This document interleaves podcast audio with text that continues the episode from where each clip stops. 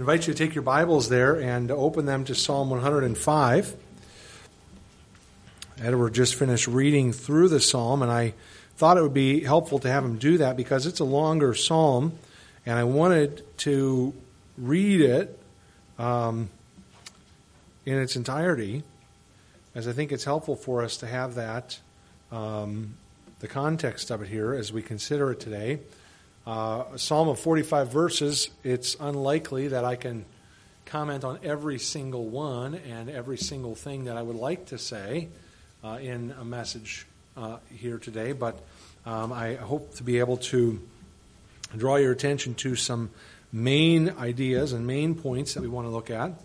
Uh, but first, I want to ask you a question. I want to get you to think a little bit this morning about something that you might know a little about. What is history. What is history? I know that uh, you all had to study it in school just like me. Uh, so, what is history? How do we define what history is? the past. Okay? Is, is history simply a record of what happened in the past? it's not a trick question, not necessarily. I'm I'm asking because I want you to think about history. What is history?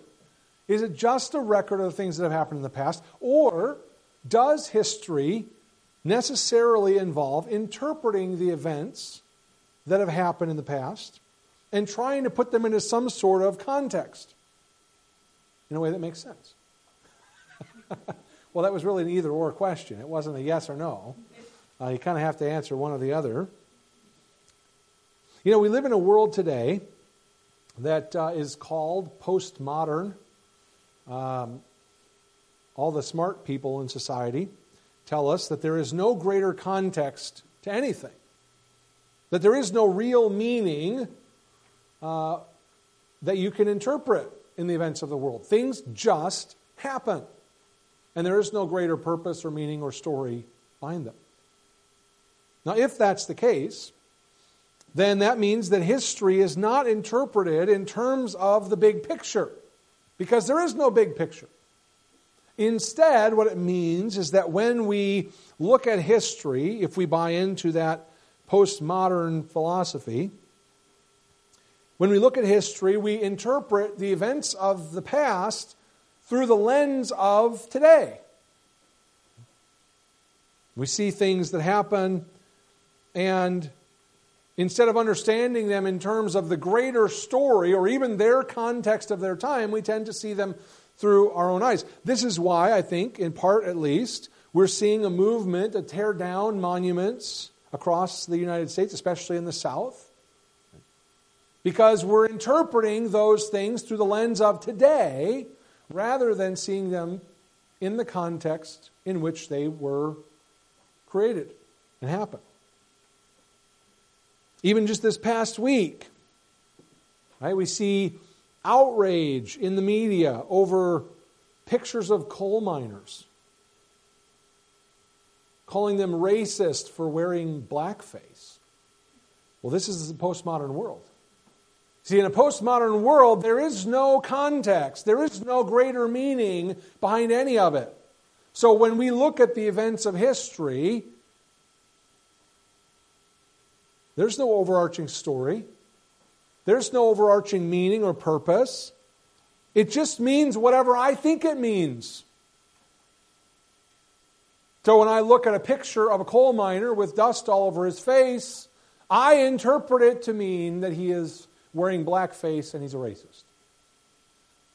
Now, that it means that until you, of course, come along with your own idea of what it means, and then it means that to you. And you, see that this is the view that we see today in the world. But but I got news for you. It's something to tell you. you. This isn't news to you. You know this. But the world really isn't postmodern. It's just not. Your car's not postmodern. Your house isn't postmodern. Your furnace isn't postmodern. Be thankful for that, by the way. If your furnace is postmodern, um, you would have suffered a lot this week. Um, the world isn't postmodern. Words and events do have meaning. History is more than just the facts about what happened. History is also more than just our own interpretation of those events. History, and this isn't a dictionary definition, but it's mine, I suppose, is a record of the events of the past in which God's sovereign authority and his gracious activity are seen. In other words, history is about the works of God in the world that he's made. Two weeks ago, we studied Psalm 103, and we considered one aspect of the work of God. We looked in Psalm 103 primarily at God's work in redemptive history or God's work of salvation. The psalmist in Psalm 103 is focused on how God has taken his sin and carried it away. That's the psalmist's focus on God's forgiveness and salvation. Last Sunday, we looked at Psalm 104, and there we looked at God's creative work, where the Bible tells us that God created the world and he sustains the world, providing for all of the creatures and the things that he's made. And so we've seen those two Psalms, two different aspects of God's work in the world one spiritual and one very much physical, in the physical world in creating and sustaining the world. Psalm 105, today we're going to look at, and we're going to consider one uh, aspect of God's work in history. Probably not next Sunday because I don't think we're going to finish Psalm 105 today, but, um, but probably in two Sundays from now, Lord willing, we'll turn to Psalm 106 and we'll see God's work in history from a slightly different perspective. But we'll be considering God's work as well. Now, we already read through the psalm. And so I'm not going to read it at length, but I'd like to begin with a word of prayer as we consider this question. Psalm 106 is going to focus on God's work in history. That's the true record of history. Not just the bare facts, not our own ideas or interpretations of what history is about, but God's work in history. And that's what we're going to look at this week. So let's pray, and uh, then we'll consider uh, what Psalm 105 says about God's hand in history. Heavenly Father, we are thankful that we have your word. Again, this morning, thankful that we can gather together and not just hear the, the, the, the thoughts of a man, not just hear the, the, the, the wisdom of, uh, of mankind, even if it's what we might consider ancient wisdom.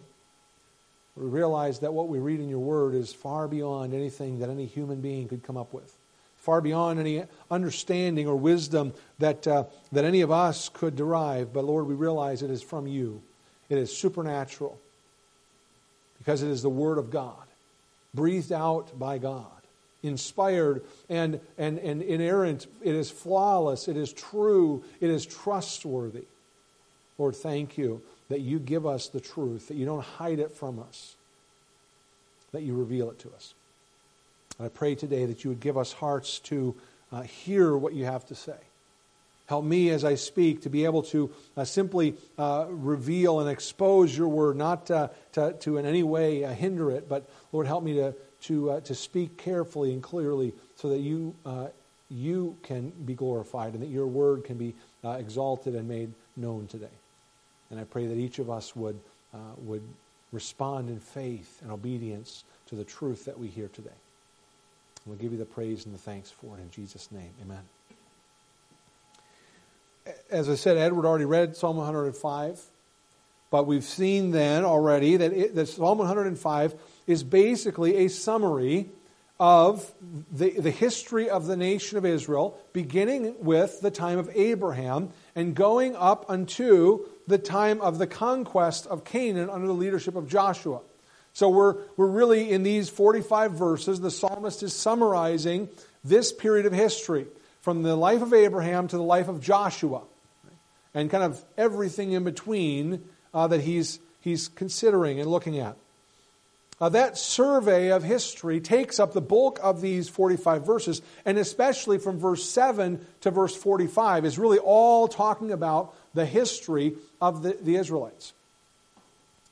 Uh, in verse 45, at the very end of the psalm, the last verse of the psalm, we kind of have this, this abrupt theological conclusion that the psalmist draws at the end of this survey of history. And, and that is really kind of the psalmist giving us what is the main takeaway, the main principal idea that we're supposed to get from thinking about God's work in Israel's history. Now, you notice I've skipped over the first six verses. All right, that's the introductory part. But what's interesting, and of course, it's the introductory part that's, that's directed to the readers of the psalm. So that would be us, but, but obviously there was a first audience not us. The first audience would have been Israelites, probably living in the time of the exile or, or maybe after the return from Babylon. So it's many centuries after the events that are recorded here. But, but these introductory verses, 1 through 6, really are where we find most of the, the most powerful points of application of the psalm.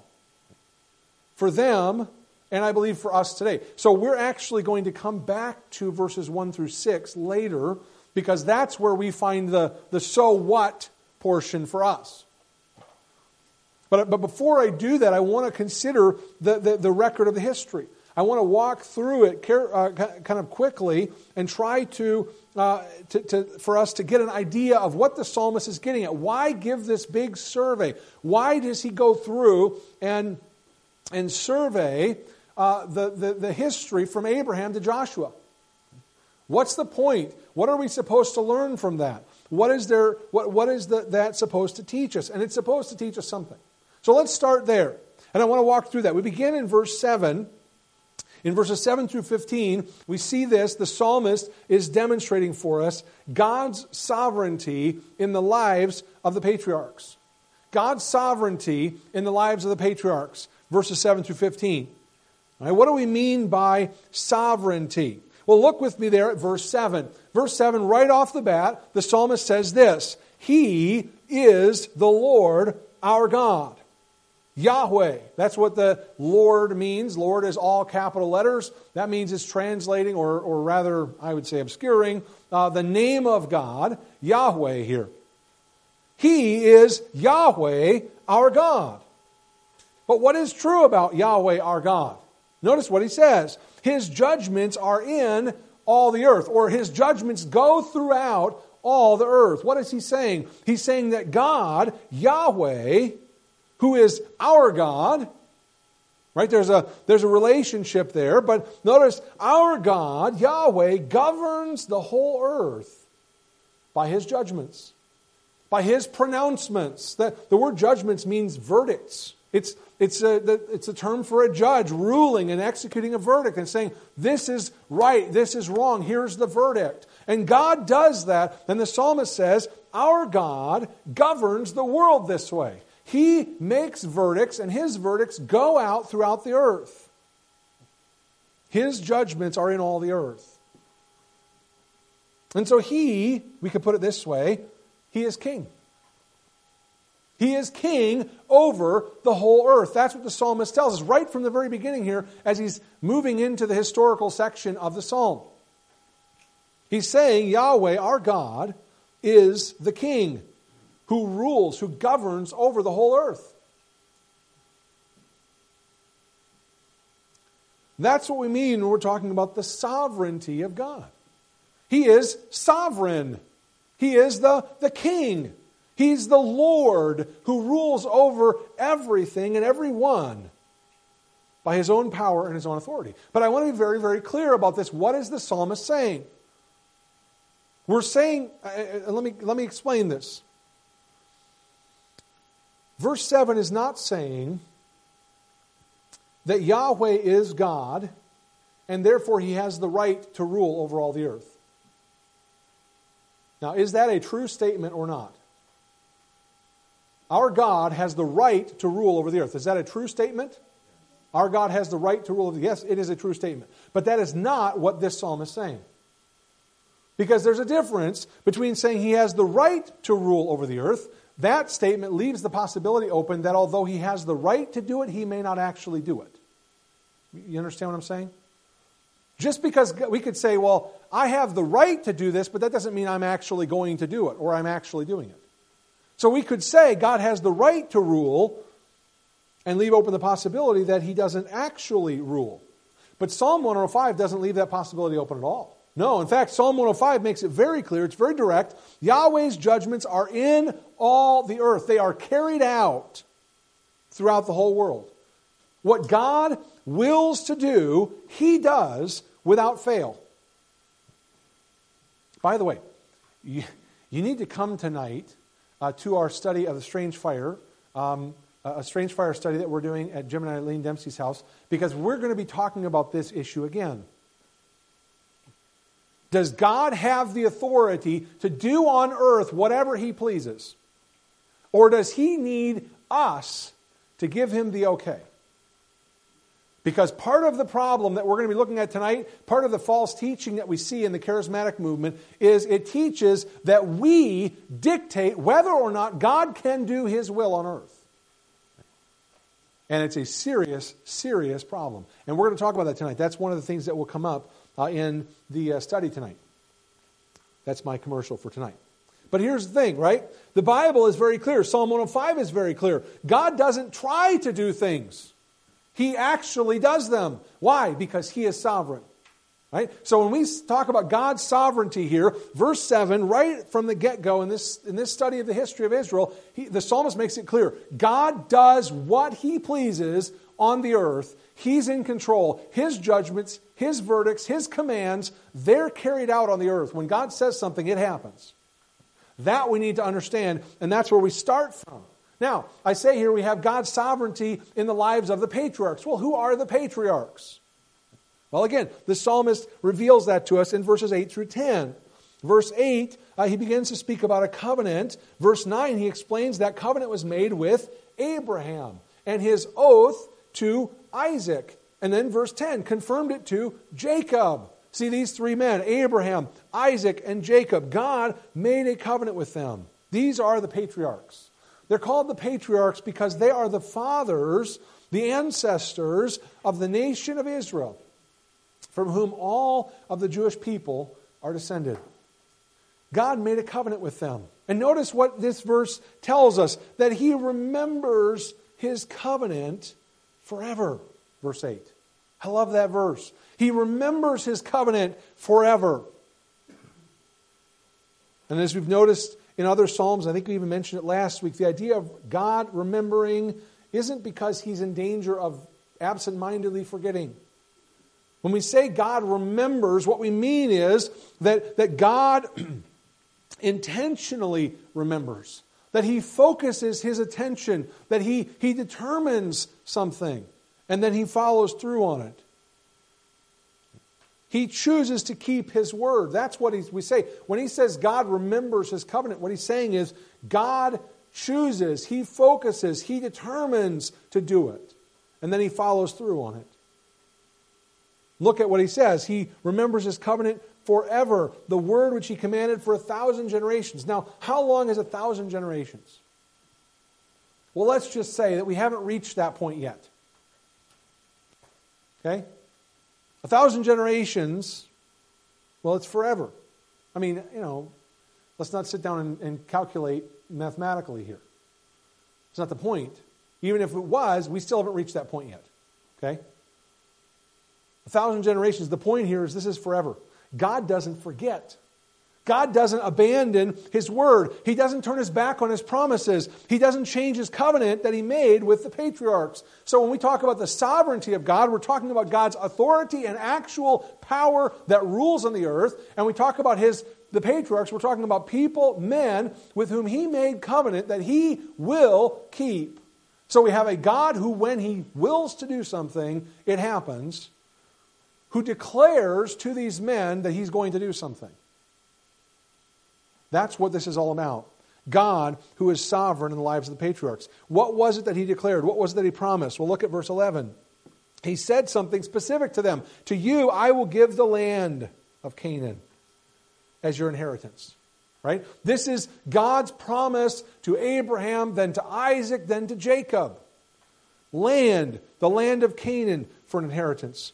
You know, those three men lived for more than two centuries. They lived for more than two centuries in the land of Canaan without owning a single acre of ground.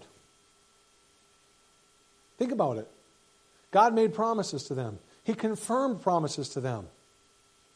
And yet, for more than 200 years, they lived in that land without owning a single bit of it. How can God make such an outrageous promise? More importantly, how could God keep such an outrageous promise? It's very simple. He's the sovereign king whose judgments cover the whole earth. That's why verse 7 is so important because it lays the foundation for all of this. The reason that God can make and keep promises to these men, a promise to give them the entire land of Canaan when they don't own any of it, is that He is the king. And what the king says goes. So He's going to do that. He makes the promise. And, and, and in verses 12 through 15, we actually see uh, how He, by His own hand, how He uh, guarded His promise. Right? He guarded those covenant promises. And notice what it says. Verse 12 talks about when they were few in number. Literally, the expression there is when they were small enough to be numbered. When there were so few of them, you could count them. Right? Abraham and his family, his household, Isaac, Jacob. We're talking about a family here. Now, some families are large, larger than others. My, uh, my, my wife's family is pretty considerable size as far as families go.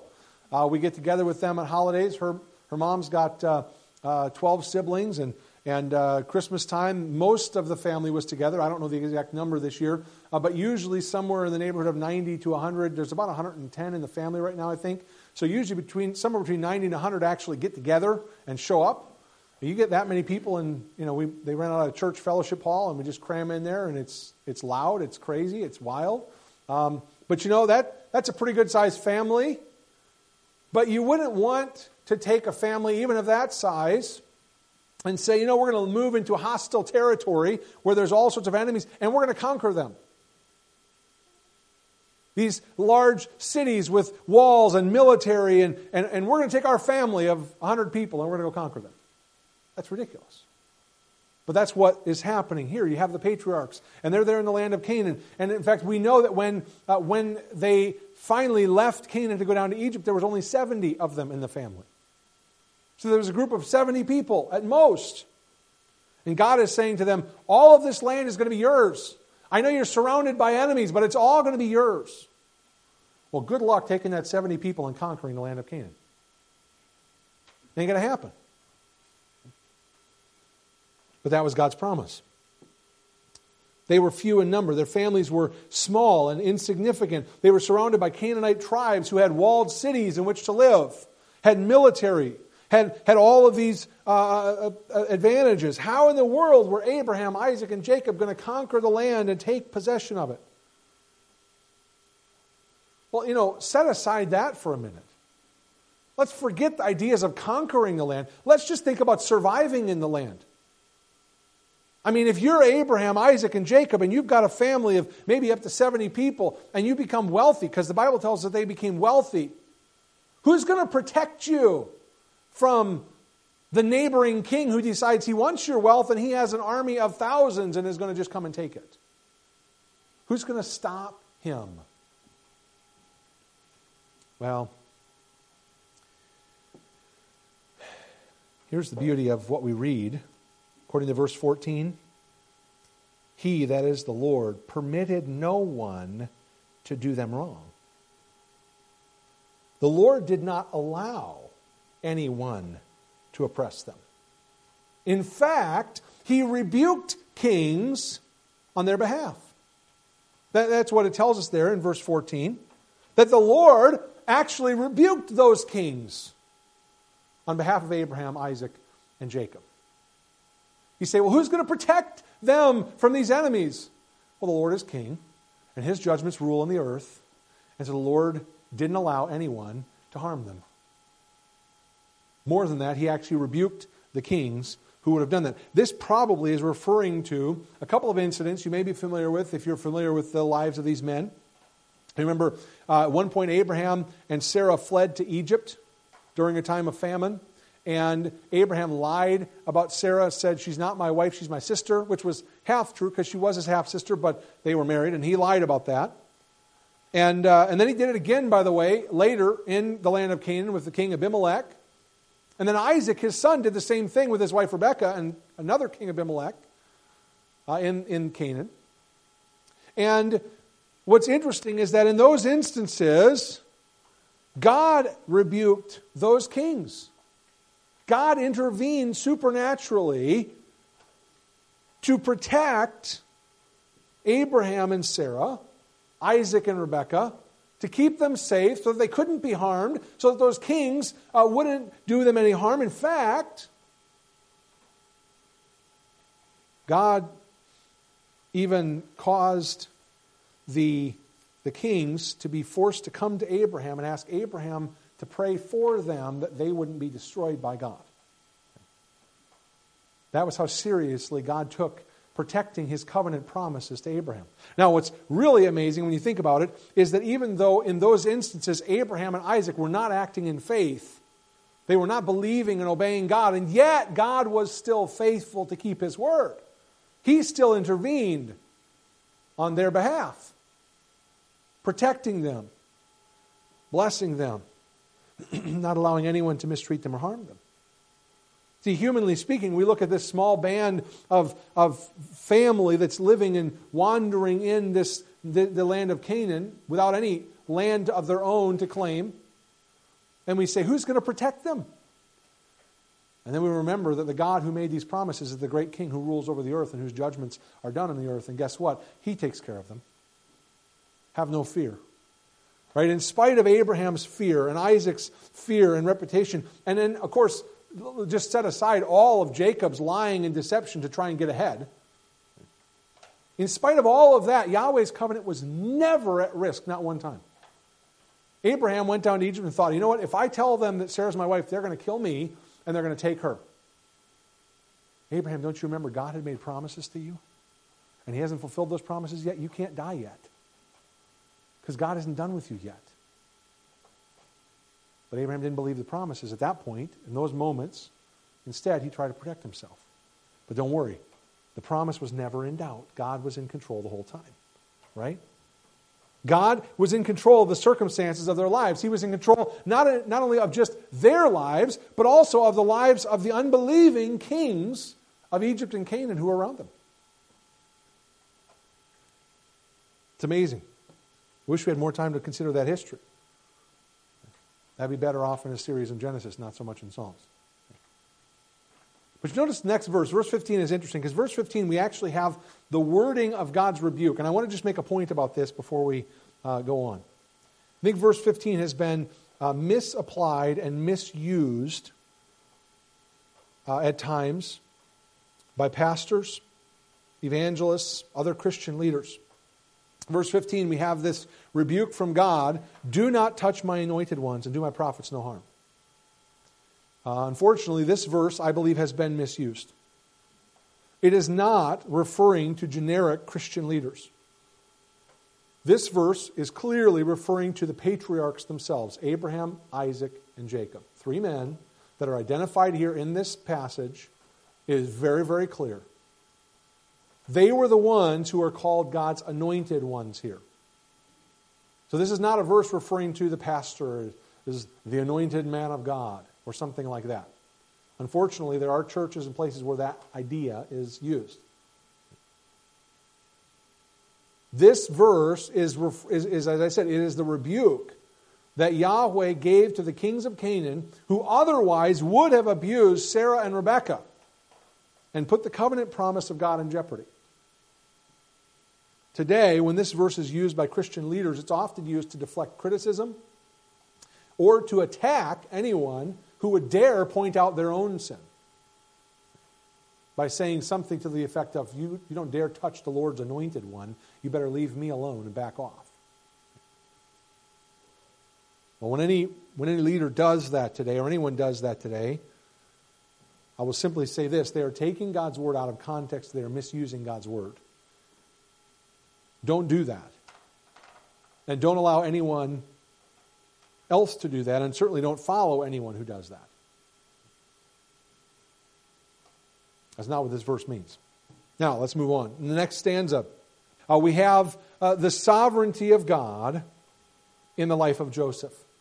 Right? God's sovereignty in the life of Joseph. So we're, we're continuing down following the history here. But notice, God's sovereignty is still what's in view. I want you to see that. That's important here. Who was it that caused the famine to come uh, into the land of Canaan and all the way down to Egypt? Who was it? Well, according to verse uh, 16, it was Yahweh. Right? The Lord, He called for a famine in the land and he destroyed all of the food. But that can't be right, can it? I mean, God wouldn't cause a famine to come into an entire region, starving who knows how many people. What kind of God would do that? Think of the babies who were hungry or the elderly who had nothing to eat.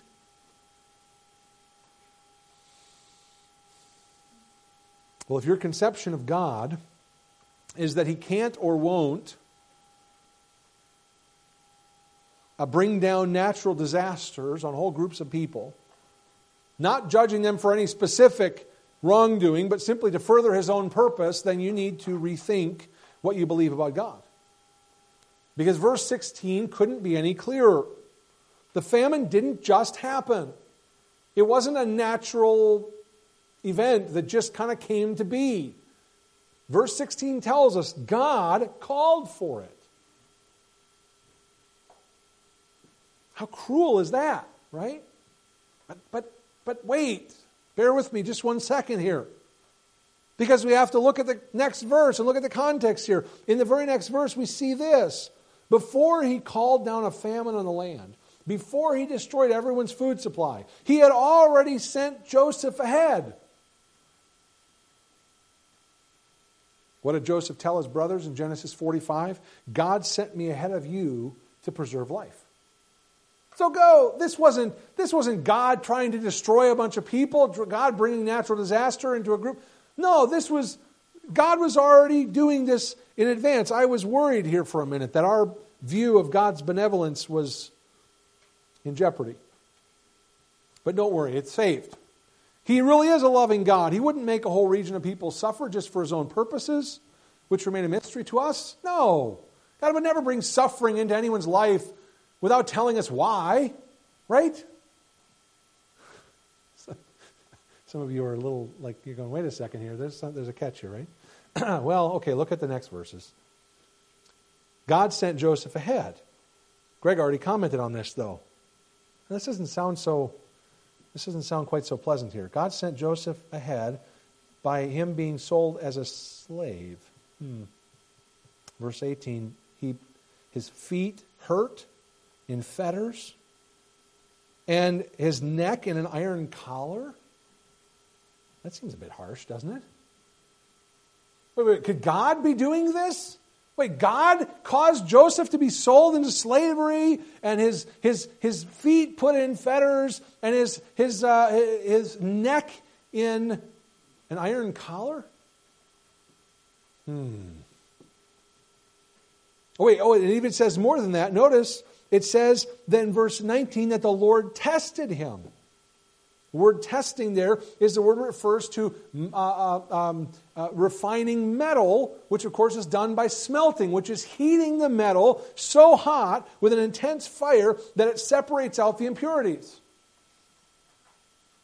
Well, that doesn't sound very pleasant.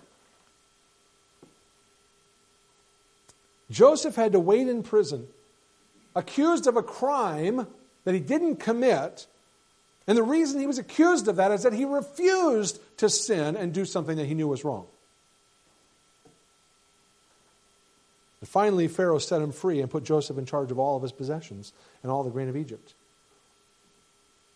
Now, we could say a lot of things about the life of Joseph, but Joseph actually summarizes his life very well for us in Genesis chapter 50.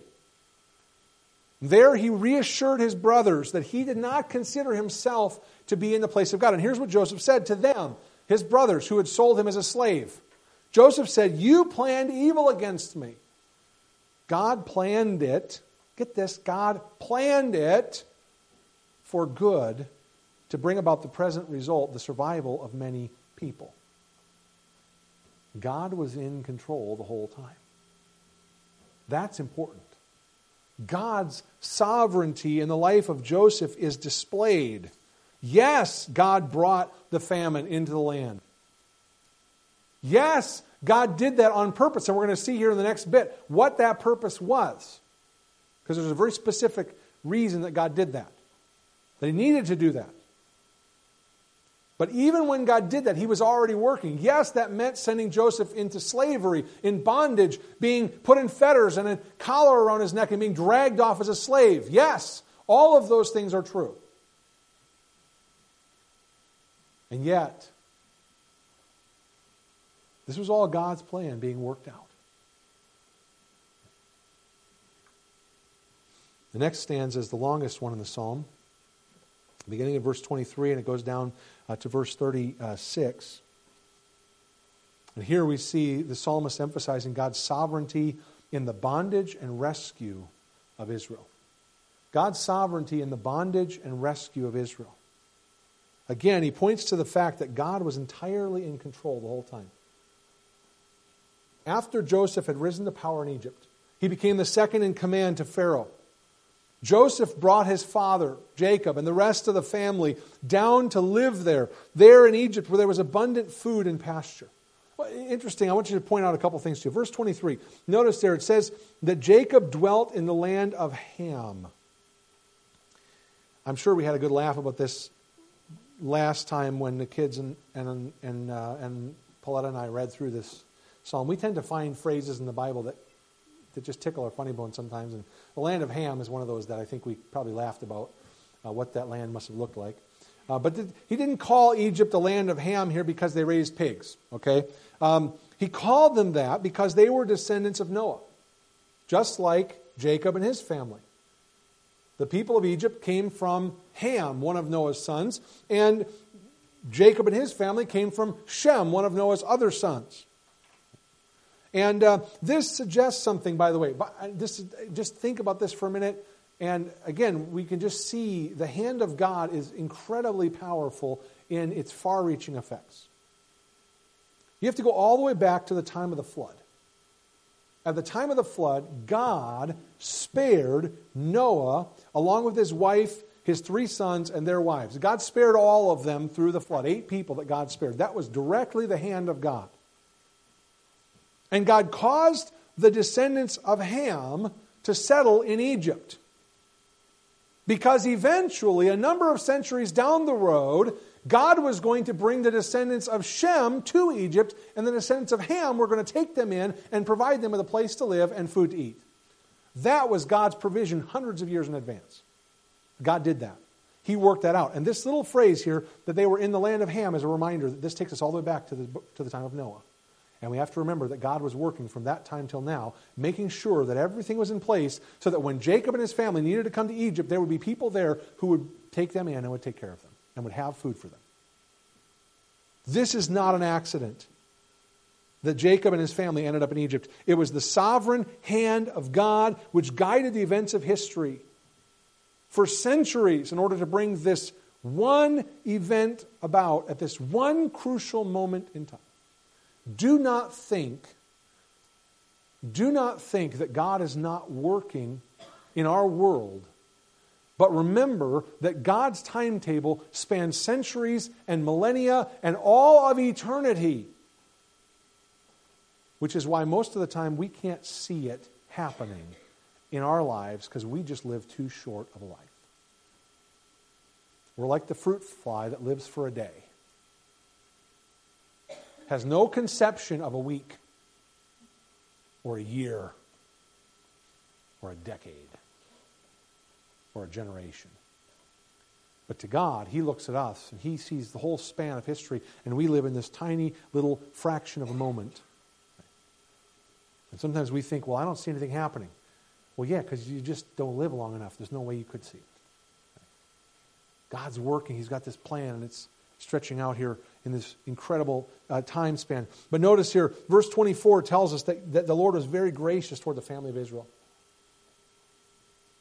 He caused them to be fruitful, to increase in number, to multiply. In fact, he caused them to multiply so that they greatly outnumbered their enemies.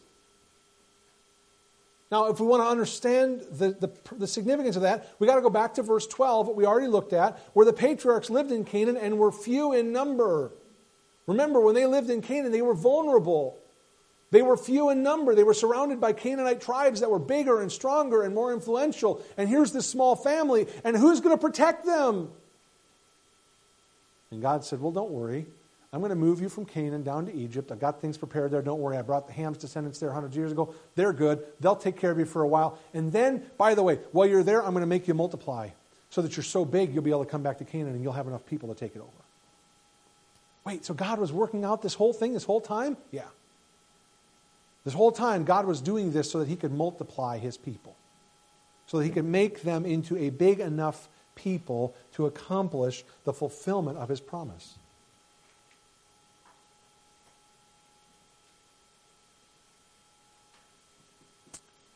The divine promise of God is being fulfilled right before our eyes.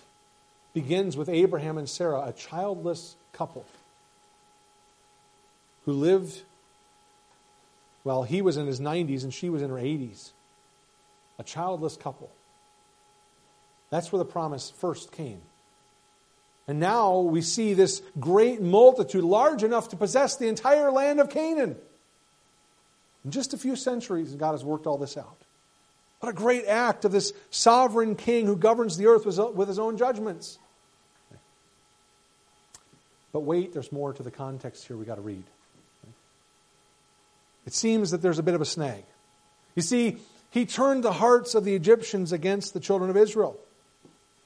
According to verse 25, he made them deal deceptively with the Israelites and bring them into bondage as Pharaoh's slaves. Uh oh. Maybe this is one of those unintended consequences. You know, politicians do this a lot. They, they come up with some great idea that we're going to revolutionize uh, our, our country. And they don't think about the fact that there's some unintended consequence that's going to happen, and they don't foresee that, and it leads to all sorts of problems. Well, maybe that's not what's going on here, right? God's not falling prey to that law of unintended consequences. He caused the Israelites to, to grow in number so they would be strong enough to go take the land of Canaan. But in doing that, he also caused the Egyptians' hearts to turn against them. In fact, the verse there tells us that he did this on purpose. Verse 25, he turned their heart to hate his people. Again, we, we, we have to come back to this question how could God do such a thing? Why would he cause his people to be hated? How could a loving God cause his people that he cares about to be hated?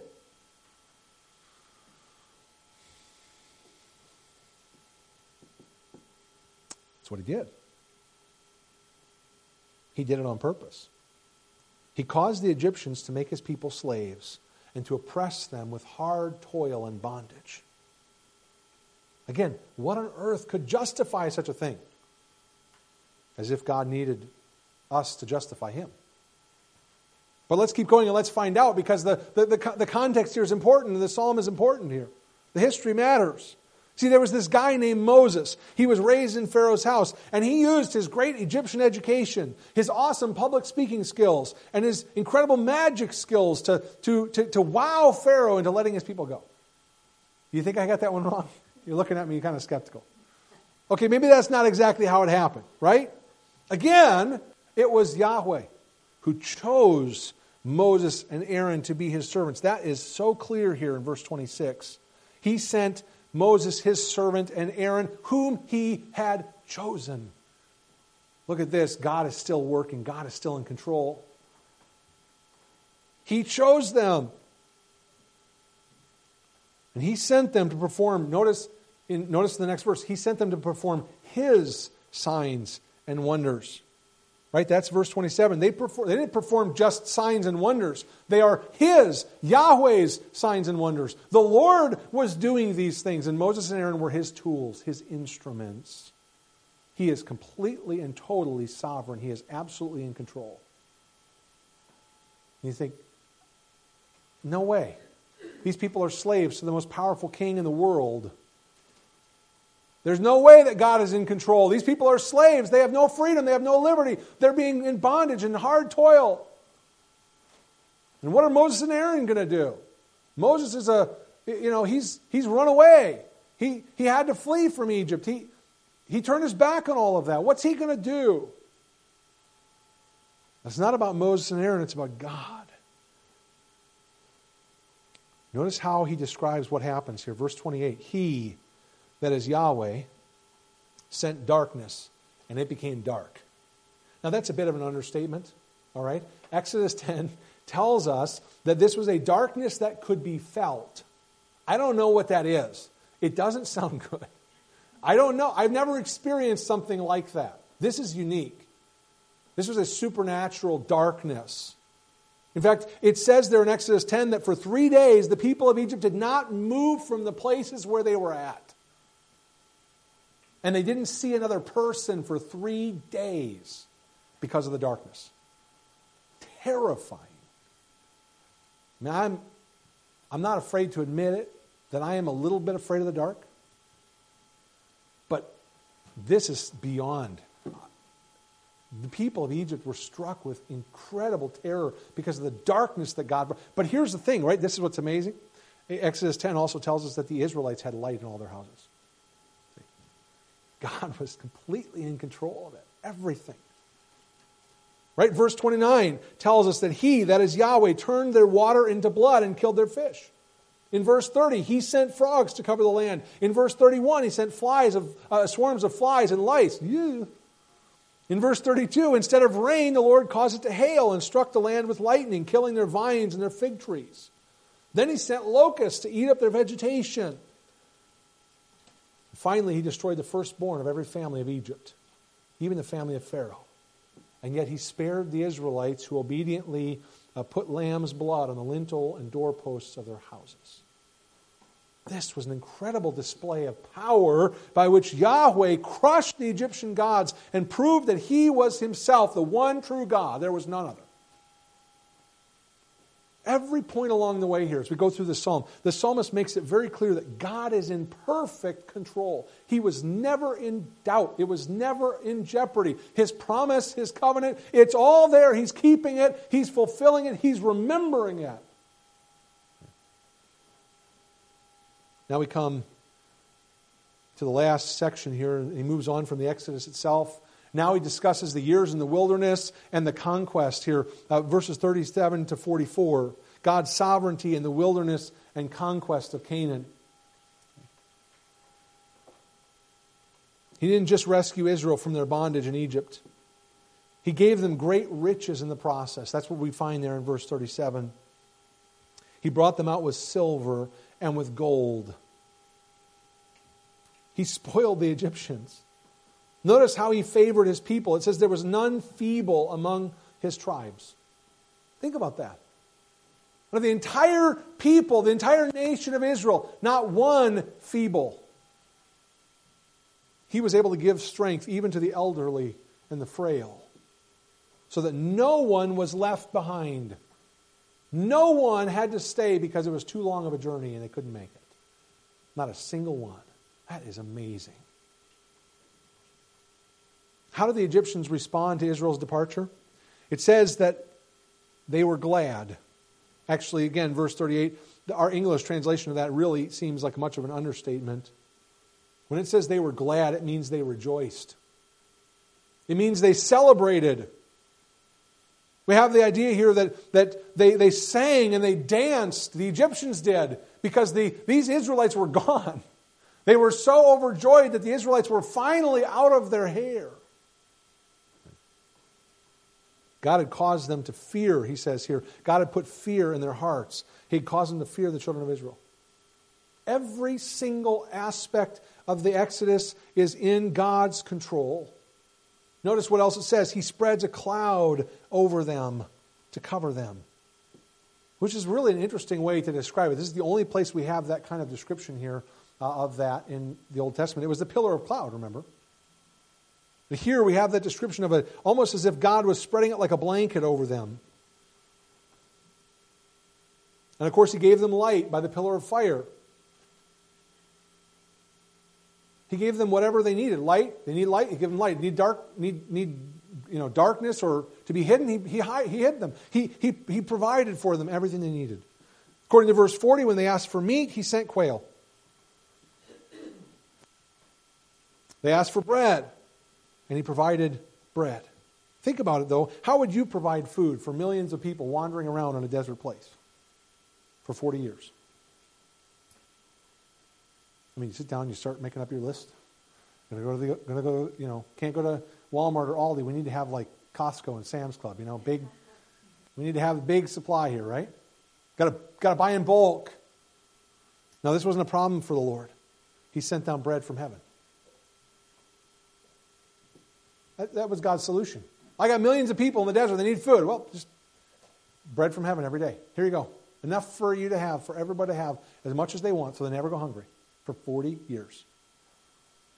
Absolutely, absolutely amazing, astounding. How did he provide water for those people? Well, it tells us here in the, in the passage. Right, verse 41. He opened the rock and he caused water to come gushing out. Well, these people and their livestock, they all need water to drink. What is God going to do? We're in the desert. We'll just go to that rock. I'm going to make a river come out of it. Who would have thought that? Who would do it? Who could do it? No one but the sovereign king who rules over the earth by his judgments. That's our God. That's the God the psalmist is talking about. He brought these people out and he provided for them.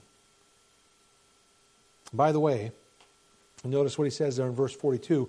He did this because, notice, he remembered his holy promise and Abraham, his servant. There's a connection here between verse 42 and verse 8 where we're reminded in verse 8, we're told that God remembers his promise forever, his covenant. And here we're told this is why he did it, because he remembered. Yes, centuries had gone by, but God remembered. God was still fulfilling his promise, he was still keeping his word. Even after all the years wandering in the desert, verse 43 tells us that, that, that he brought these people out of Egypt and into Canaan with songs and with rejoicing. He handed them the land of Canaan. And this is important. All the way back, he told Abraham, Isaac, Jacob, You're going to get this land. All this land is going to be yours. I know you're only, you only have 70 people. There's no way you can conquer the land. The enemies are there, are way more than you. But don't worry, I'm going to give it to you. And here he is so many centuries later, and he brought these people. And notice how it says it there in verse 40, 44. He gave them the lands of the Gentiles. Right? Did they have to take it for themselves? No, God gave it to them. And what's more, notice what it says. They inherited the labor of the nations. This is amazing. Not only did God take that small group of people, send them down to Egypt, multiply them so that they then become slaves, which he then delivers them. And in delivering them, he spoils the Egyptians, giving them all this wealth that they need. They come along, and then for 40 years he provides for them. He brings them to the land, and then he hands the land of Canaan over to them. Driving out the nations that were there, driving the people out. But you know what? He gave them the land of Canaan. He gave them cities that they had not built that they could move into and live in. He gave them houses. He gave them fields and vineyards that they didn't plant, and orchards that were full of fruit that they didn't have to plant and wait. How long does it take when you plant a fruit tree and you got to wait for it to produce fruit? It's years. They didn't have to wait. How long does it take when you plant a, a, grapevine? How long before you start getting good grapes? Years. They didn't have to wait. They went into the land and God said, Here, oh, by the way, here's a, it's already planted, it's already fruitful. Just take it. It's yours. They got they to walk in and take the, the labor of the nations. Other people did the work and they got the benefit. Why? Because God was sovereign. God was faithful. He governs the world by his own judgments. All of this history is pointing us to that fact that God is sovereign, that He is in control. But I want to just look at this last verse of the psalm and consider the psalmist's conclusion that he draws from his retrospective of the history of Israel. I like the way the Christian Standard Bible translates it. All this happened so that they might keep his statutes and obey his instructions. Hallelujah. What is the purpose for which God used his sovereign power to intervene in world history?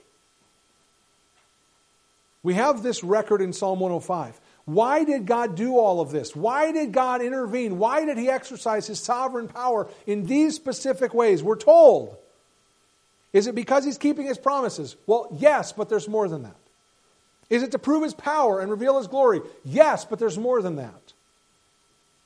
According to the, this last verse, all of these things happened so that God's people would live obedient lives according to God's commands. That's the purpose. Now, I have a question for you to consider today. Is the Lord any less sovereign today in 2019 than he was back then? Has his power and authority and his exercise of authority changed in any way? Does he exercise any less control over the affairs of this world than he did in ancient times? Be careful how you answer this because we're tempted to think that somehow he's changed or somehow things have gotten out of control. Can he still control rulers and kings, foods and harvests, animals and nature? Of course he can. He's still the same God, and he still exercises the same power on the earth then doesn't he still desire that his people would live in obedience to his word? The same thing is true. How about you this morning? Have you recognized have you recognized Yahweh, the God who is revealed to us here in this psalm as the sovereign Lord, the sovereign King? Have you recognized him as King? Have you honored him as King with your life? Have you bowed yourself before Him in obedience and submission? There's a lot of, of self examination that should take place when we read a psalm like this. We can think about all of the things that God has done in the world. This is just a small sample. We can even think about what God has done in our own lives. And as we do that, we need to ask that question Am I obeying the sovereign Lord who rules over this world? Am I bringing my life into subjection to His commands? We're going to examine this in more detail next week, but I want to encourage you today to pray that God would open your eyes to show you if there are areas of disobedience in your life areas that you need to address, areas that need to change because you're not living in obedience to the sovereign king who rules in this world. And I trust that as you pray and ask God to show you those things, that you'll then follow through on repenting of your wrong, on bringing your life into submission to Him, so that you can live in obedience. That's the purpose for which He has acted in history and in your life. Heavenly Father, you are a great king who rules over all things. And it is so easy for, for me to forget that, to look at the world and see the, the powerful people and the influences, the, the things that are happening in our world, and everything just seems to be spiraling out of control. It's easy to forget that you are working on your timetable, which spans all of eternity and all of history. And you're not bound to one lifetime like I am. Therefore, I trust you that you are working out your plan, that you are working your purpose, that even the wickedness and evil of mankind will ultimately serve your purpose in bringing about your glory in this world and even in my life. Lord, I pray that you'd help me to be submissive to that. Help me to, to submit to you in obedience. Help me to be willing to, to obey you in every area of my life, recognizing that you are the king, you are the sovereign, you are the one who rules in history, and therefore you rule in my life as well. Help me to submit to that. Help us all to submit to your authority and your rule today. In Jesus' name, amen.